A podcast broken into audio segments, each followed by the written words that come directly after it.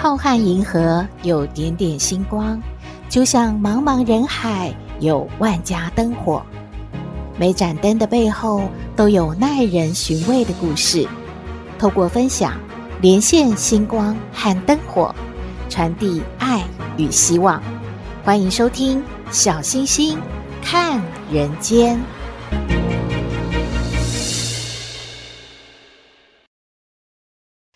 各位好朋友，大家好，大家平安。在连续假期过后，上班有没有感觉特别的累呀？感觉这个星期啊，老是被主管刁诶，真的是自己有问题吗？同事怎么这么不合作啊？哎呀，我还得要笑脸相迎，好累好累哦。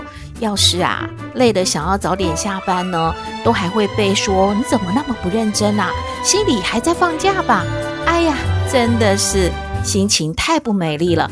有一本书呢，叫做《上班时别演太多的内心戏》，这是日本职业医学精神科医生井上介治所写的书。他以长期辅导、诊疗工作者的实务经验和专业知识，提出最切合当前需求的职场身心净空术。那是什么呢？就是笑一笑，加上粗神经的乐活哲学。这本书啊，针对人际关系啊，还有环境适应、工作方式等等三大职场面向，提供了各种的转换思考、卸载情绪的速解之道，分享了让心更强韧的七个习惯，是哪七个呢？就来和您说一下。这七个习惯啊。对这个作者来说呢，他把它统称是有七件事是可以不用多想的，因为多想没有好处。这个内心戏呢，可以不用延伸下去。第一件事就是职场里面有讨厌的人。哎，大家一听就说哪个职场没有讨厌的人啊？真的啊，就算是你遇到了，又能怎么样呢？就为自己设下一个忍耐的停损点，在停损点之前呢，都不用纠结，让自己不开心哦。一旦真的踩到了停损点呢，就勇敢的中断，不要再委曲求全。第二件事就是被指派不合理的工作，相信大家也都有很多这样的经验吧？感觉真的这怎么会是我应该做的呢？可是没有办法啊，主管就指派你来担任这个工作，唉。硬着头皮接下来吧，可是内心很煎熬，又愤愤不平，这种情绪呢，真的是不必要的。第三呢，是和某些人不合拍，哇，千万呐，老板可不要乱点鸳鸯谱。我这辈子最恨的就是跟这个人合作，没有想到，怎么回事啊？老板是会算命吗？怎么偏偏的就把我跟那个令人讨厌又不合拍的人分配在一组工作呢？不过啊，作者建议说，就算是这样呢，公事上也不能带入个人的情绪哦，因为这也没有什么好处的。第四件事就是同事爱讲八卦、说闲话。其实职场里面啊，大家舒压的方式就是呢，说说这个某同事的坏话，背后呢聊聊别人的八卦，就会觉得啊，嗯，挺开心的。可是这种职场会让人呐，不想要靠近那个爱八卦、爱说闲话的同事，所以您千万不要成为这样的人，就会让您结交不到正面的朋友，只能一直和负能量的朋友一起无限的循环在一起啊，就开始张三李四家这个所有不堪的，嗯，所有不应该聊的这些事情呢，都成为你们茶余饭后舒压的话题，其实是不好的。第五是什么呢？很生气，老板呐、啊，还有主管啊，老是夺命的连环扣啊。当看到这个来电的时候，你就很生气了，你就觉得又要找我什么麻烦呐、可是作者呢，就建议您了，您可以稍微缓一缓，先想想，诶，最近有什么事会让主管这样急着抠我呢？先做好准备。杜绝呢对方找麻烦，然后呢用这短短的思考时间呢决定该怎么样的回复这一通电话。不用生气嘛，就可以把事情呢好好的处理了。第六呢是工作上的低气压，作者说呢，会有工作上的低气压，其实呢都是因为我们工作的时候太投入，而且呢太认真了，所以呢会对于这个工作的成绩耿耿于怀。因此啊，这种低气压是自己带给自己的。如果你觉得没有达到你想象中那么好，或者是得到主管、老板的赞美，你就啊让自己产生了低气压。其实这也没有必要。第七呢，就是没有达到预设的工作进度，这就跟刚才的低气压是一样的。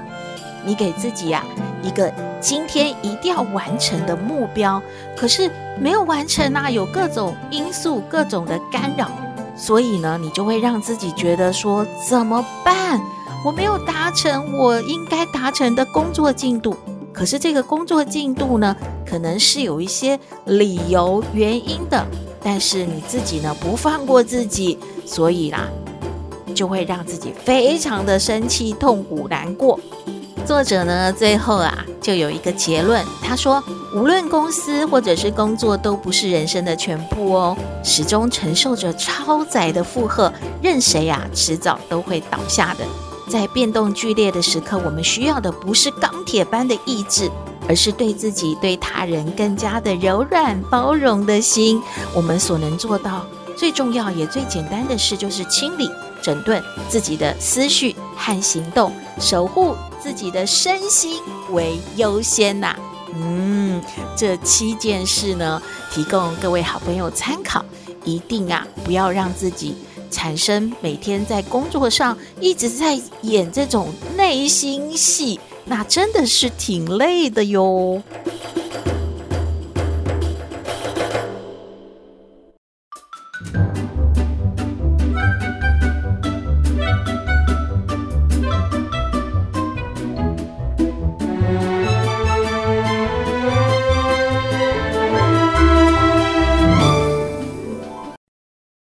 回到小星星看人间，刚才介绍的这本书呢，是建议上班族不要自己演内心戏，因为有可能会内伤啊。不过接下来我们来聊一下这个演技派的流浪汉吧，真的演技超好，应该可以得奖吧。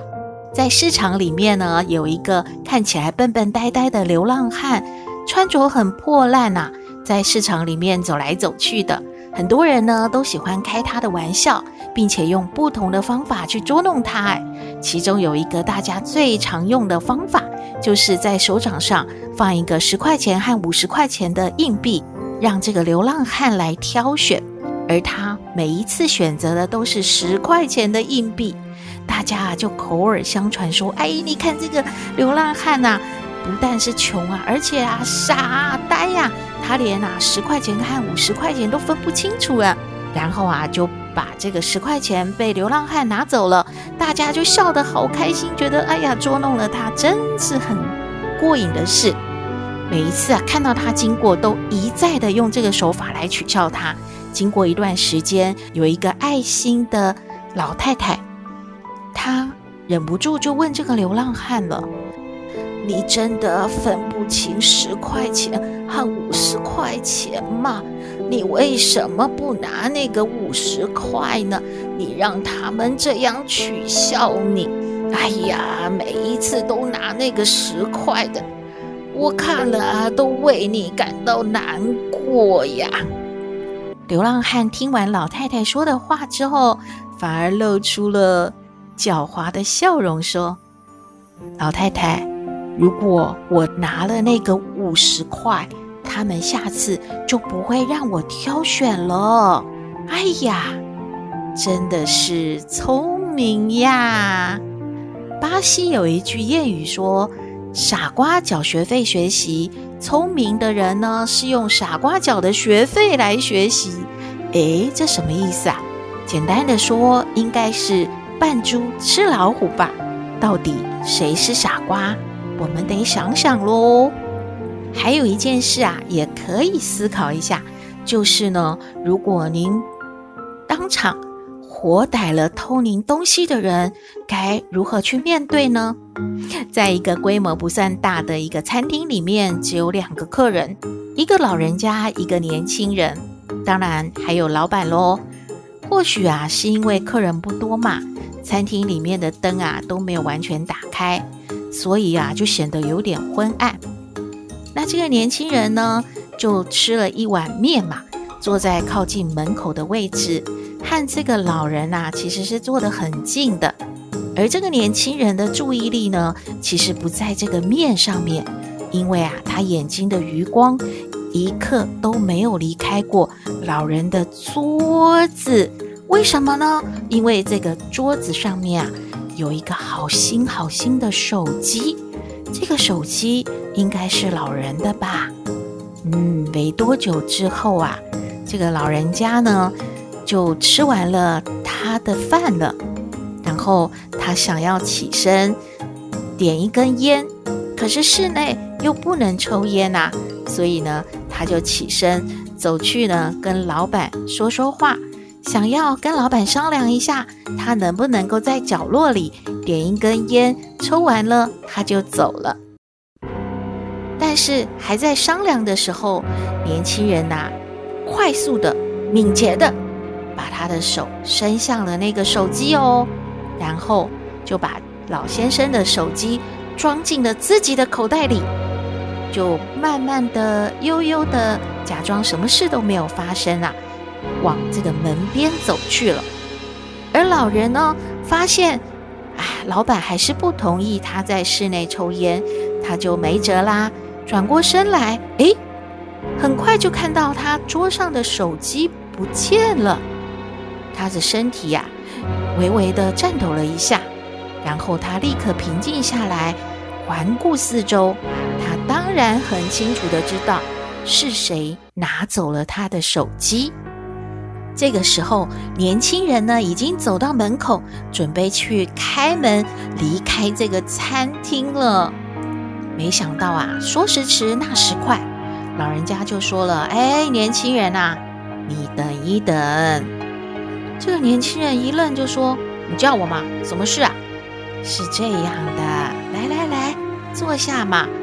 跟我这个老头聊聊。年轻人觉得有点不祥的感觉，可是又要装作没事啊，所以就跟老人家一起坐下了。老人家说：“昨天是我七十岁的生日嘛，我女儿送给我啦那个 iPhone 的手机。”虽然我也没什么使用这种什么智慧手机的，不过啊，那毕竟是我女儿的一番孝心。你看看，我呢就把它收下。哎呀，每一次啊要看这个手机呢，觉得麻烦，所以啊，我吃饭呐，做什么，就把它掏出来放在桌子上。刚才呀，我一转身发现它。不见了！哎呦，你瞧我这个老人喽，真是不中用。他肯定啊，被我不小心啊碰到地面了。我今天呢、啊、又没有戴这个老花眼镜啊，我的这个腰啊，哎呀，弯下去也不容易。我想麻烦你呀、你看看人家老板那么忙，这餐厅也没别的客人，是不是？你能不能够帮我哈？哎，把这个手机呀，帮我找找，应该就掉在我刚才吃饭的这个桌子附近吧？你帮我找找看吧。这个年轻人呐，刚才很紧张的表情就消失了，他擦了一下额头上的汗，就对老人家说。呃嗯嗯呃，老老先生，你别着急，我找找看吧。心想，这是什么意思？这不就是发现了我把他的手机拿走了吗？那那那，这这可怎么善后比较好呢？年轻人啊，还是弯下腰去，沿着老人家的这个吃饭的桌子呢转了一圈。然后又在旁边自己吃面的那个桌子也转了一圈。想想，哎，今天啊，这一次的偷窃可能是不会成功了，不然呐、还是把这个手机还给人家吧。然后他就把手机从口袋里面掏出来了。呃，老人家，您看看是不是这个啊？老人家紧紧地握住年轻人的手，好激动地说：“谢谢，谢谢你，真的不错。哎呀，小伙子啊，我就知道你行的。哎，托付你帮我找这个手机就对了。你吃饱了吗？要不要我再请你吃一碗面啊？”这个年轻人呐，吓得就说：“哦，不用了，不用了，我我。”我得回去了，我吃饱了，谢谢你啊，再见了，拜拜了。这个老板呐，其实看到全部的过程，他就问这个老人家说：“你刚才干脆叫我帮你报警不就得了吗？怎么还要搞这一出啊？万一这个年轻人丧心病狂的不肯把这个手机还给你，你该怎么办呢？”老人家就说了。哎呀，虽然呐、报警能够同样的找回手机，但是啊，我在找回手机的同时，也失去了比这个手机还要宝贵千倍万倍的东西，那就是宽容。我们作为一个年轻人，哎，给点宽容吧。故事说完了。嗯，有些事情我们真的得思考一下。我们该给别人一点宽容，也不要把别人当做是傻瓜。嗯，希望您喜欢今天的故事，欢迎您和我们分享您的感想喽。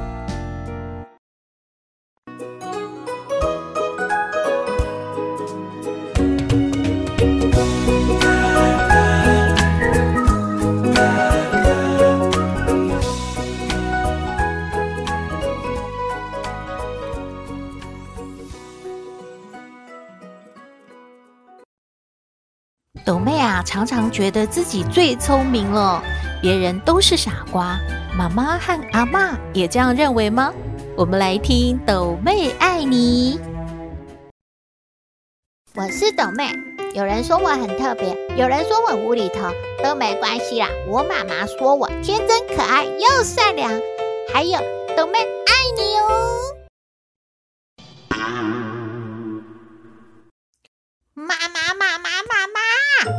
嘿，什么事啊？回来就乱叫。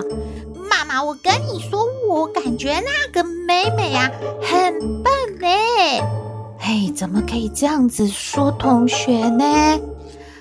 就你听我说嘛，就那个那个帅帅喜欢我，你知道吗？对不对？哎，好像吧。啊，就是那个美美，她不相信啊。就说他要去问帅帅嘛，啊，然后你知道帅帅怎么说吗？哦，帅帅怎么说啊？帅帅就说都喜欢啊。啊，渣男，呃呃，不是，妈妈是说，呃，帅帅这样说哦。对啊，可是美美很笨啊，这样美美都听不出来是帅帅骗她嘛，对不对？妈妈你说对不对嘛？哎，这个，嗯，豆妹，妈妈是觉得哦，小朋友不要什么谁喜欢谁，谁不喜欢谁啊，大家都一起玩哈。哎，以后不要再问这些哈。哎呦，妈妈头好痛哦。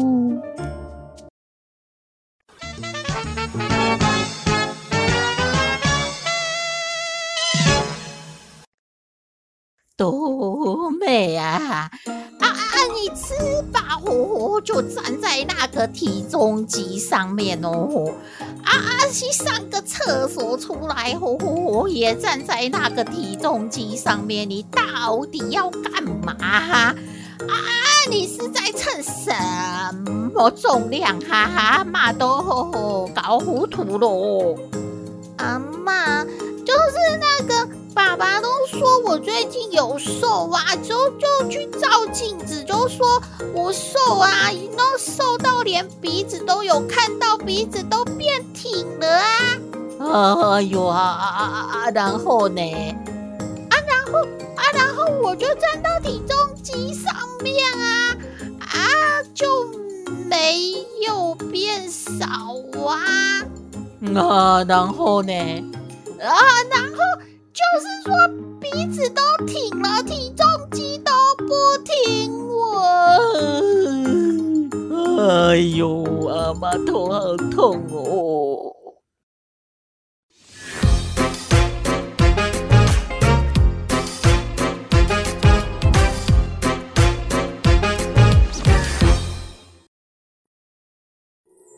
回到小星星看人间节目接近尾声了，看到一则讯息和您分享，就是太阳公公露脸了，很多小朋友都吵着要家长啊一定要带自己出去走一走，弥补放年假的时候没有出游的那种失落心情。